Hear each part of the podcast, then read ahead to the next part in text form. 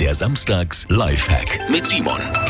Badewetter in München und der Region heute und hier so ein Tipp, wie Sie Ihre Wertsachen im See, nee nicht im See, aber am See oder auch im Freibad ein bisschen sicherer verstauen. Geld, Schmuck, was auch immer, wollen wir ja nicht unbedingt offen liegen lassen. Also wohin damit? Einfacher Trick, nehmen Sie eine alte Shampoo, Duschgel oder Sonnencremeflasche, Deckel oben ab, gut ausspülen, innen trocknen und die Wertsachen da reinpacken damit sind die dann kompakt verstaut und es kommt wahrscheinlich jetzt keiner drauf, also keine Garantie, aber wahrscheinlich kommt keiner drauf, dass da jetzt mehr drin sein könnte als nur Shampoo, Duschgel oder Sonnencreme.